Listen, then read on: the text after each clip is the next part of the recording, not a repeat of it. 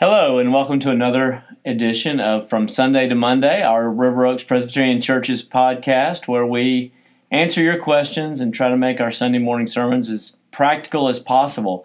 Today is a special Valentine's Day uh, edition of our podcast, and I have a very special guest here with me.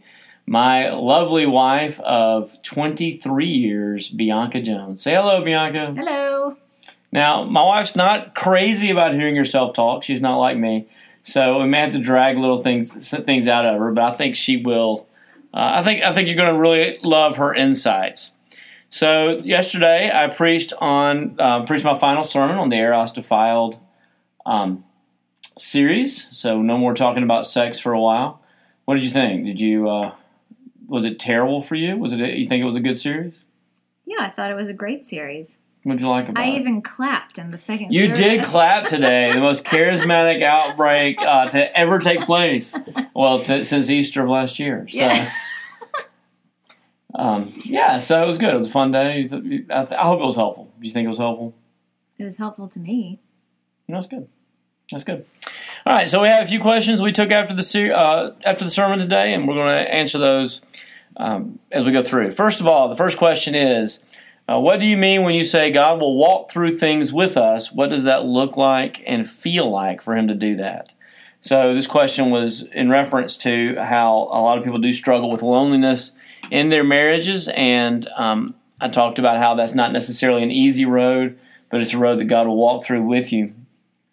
And what I mean is this uh, God makes His presence especially known around believers when they are heartbroken, when they are feeling loneliness, and when they are open to Him.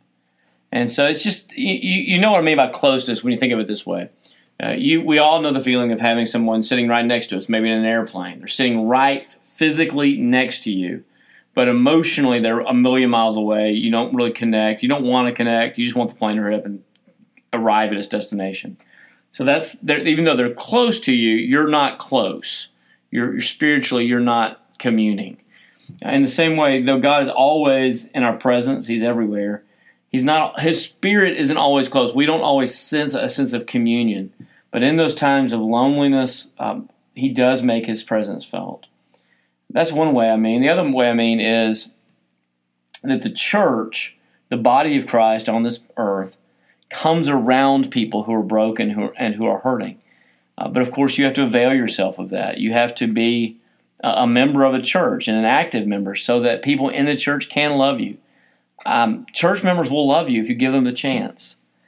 Um, they will uh, come around you. We've seen that in beautiful ways in our church, and uh, but but you have to take advantage of the opportunities. You have to let people into your life. Well, what do you think, Bianca? What, what else did you add to that, or take away from that, or have you seen that happen?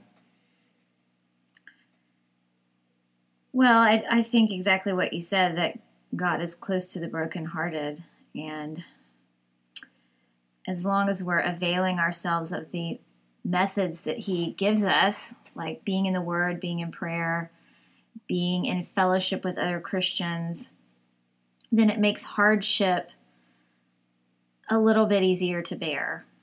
Sure. You even kind of look. Sometimes you look back on those times as being sweet times of fellowship, when you know, basically, I think a lot of us have times in our lives when we look back and we say, "No one was near me then, but the Lord," and somehow that was sweet. Mm-hmm. So. All right, next question. How do you find someone you want to marry that doesn't like you for selfish reasons? So that was a mm-hmm. response to my sermon point today that romance is essentially selfish. It's essentially based on uh, how you make me feel. Uh, and the answer to that question is you don't. I mean, the only way you would find somebody who doesn't want to marry you for selfish reasons is if you found somebody who hated you, who didn't like to be around you at all, and you asked them to marry you. And I don't recommend that. Uh, that's not wise. Uh, so you're, you're going to find that. I want you to find someone who is attracted to you, who laughs at your jokes, who enjoys your company. Um, but you have to get beyond that. You can't only have that. Uh, to truly find, get to a place of love that is serving, a love that is self-giving. Uh, you have to do more than just um, enjoy each other. Yeah, I'd agree with that. Love is just mysterious. I can't you cannot compartmentalize it. You you don't really know when you're loving someone for selfish reasons or when you're loving them for unselfish reasons.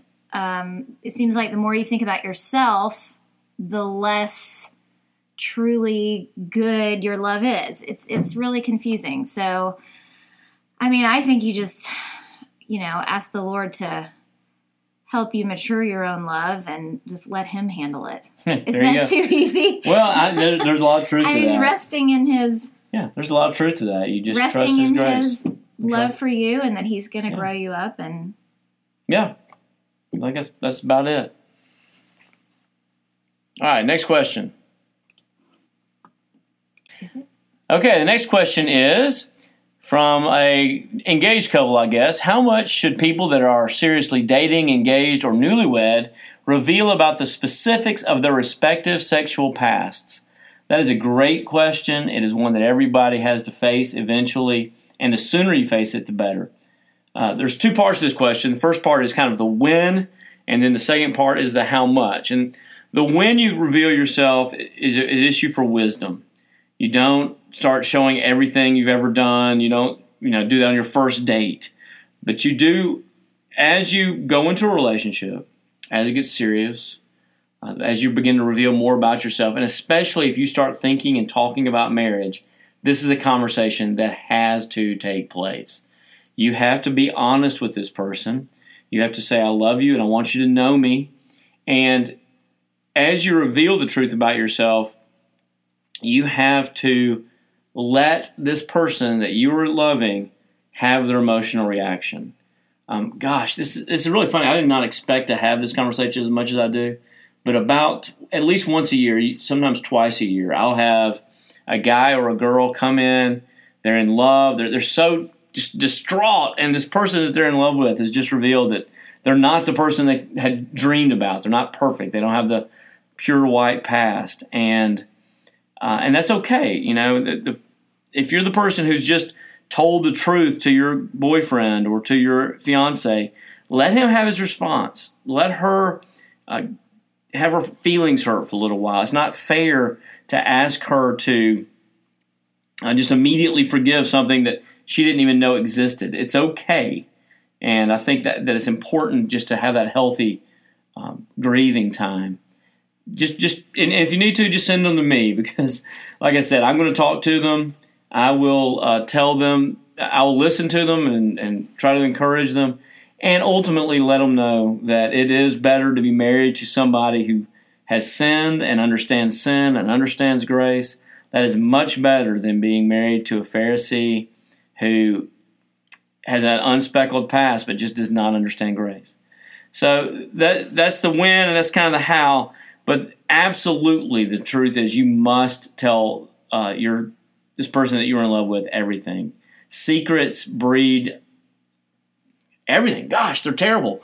Uh, you're just your marriage is a lie if they don't know who you are, and uh, you can justify that all you want to. I've heard everything from, well, I just didn't tell her the truth because I was trying to protect her feelings. To that's not really me anymore. I'm new in Christ. I want you to know those are all rationalizations. And what you're doing is you are not giving this person the chance to love the real you. If you want to be absolutely sure that you do not know real forgiveness, if you want to be absolutely sure that you always live in insecurity and doubt about uh, this person's acceptance of you, then just keep secrets. It'll it'll kill a relationship. You haven't. I can't really add to that. Was that as good as I did this morning? You clapped when I I answered this question this morning. I did because it's better to be married to a person who knows they're forgiven than a self-righteous Pharisee. there you go. Yeah. Pharisees don't make very good partners.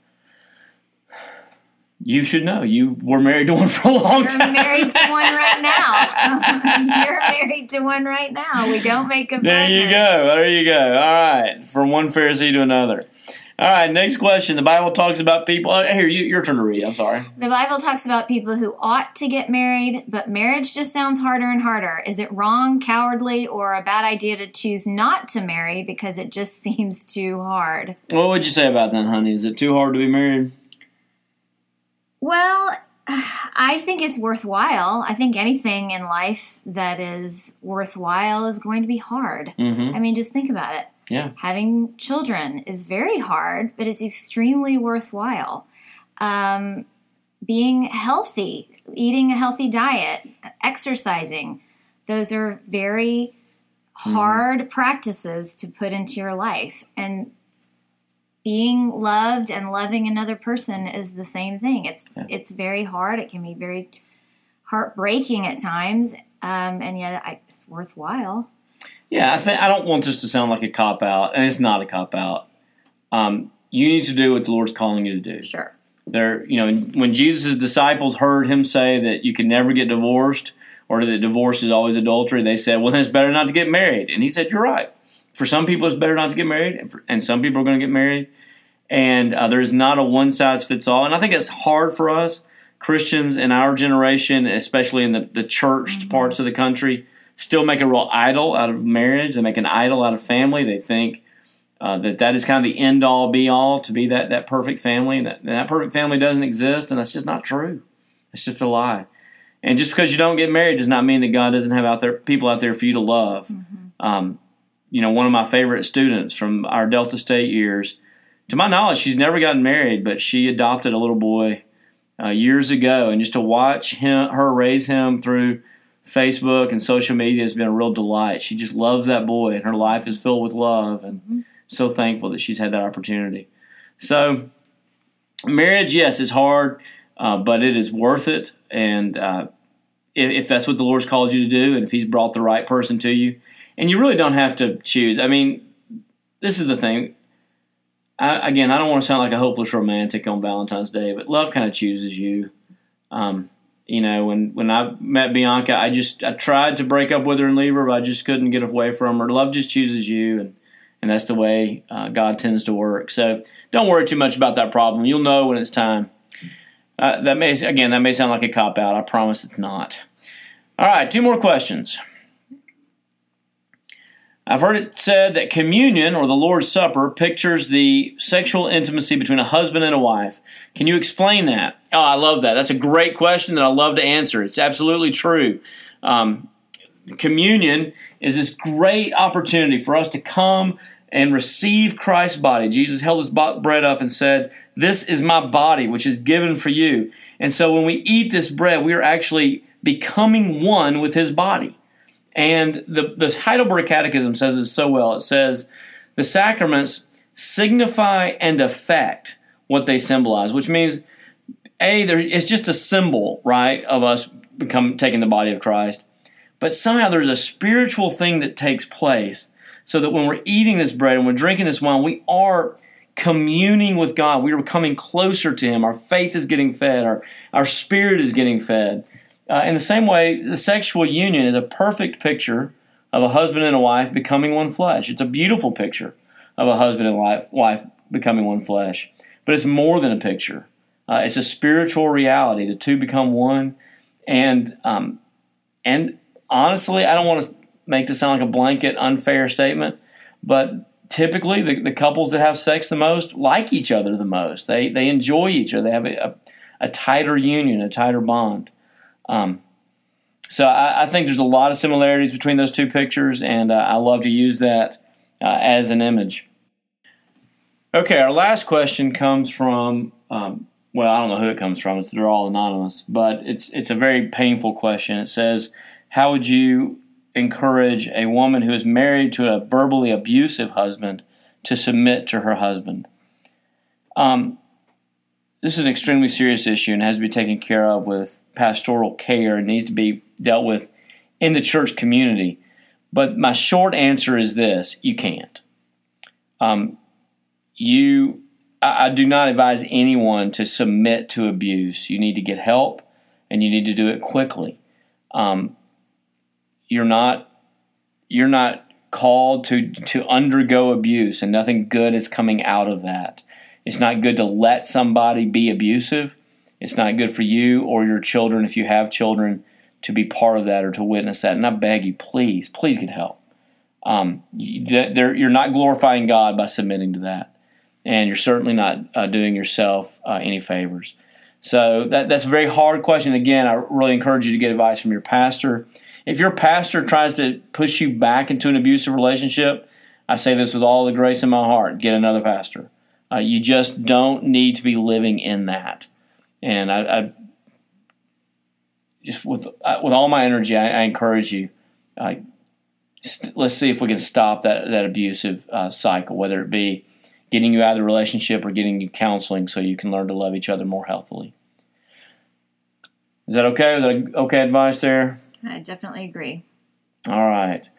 All right, well, Bianca, thanks for coming and spending time with me this morning. Thanks for having me. All right. Uh, this has been from Sunday to Monday. I hope you've enjoyed it. Please send any questions you have to the, the email address info at riveroakstulsa.com or you can text them to the phone number 539 777 2887. I'll see you next week.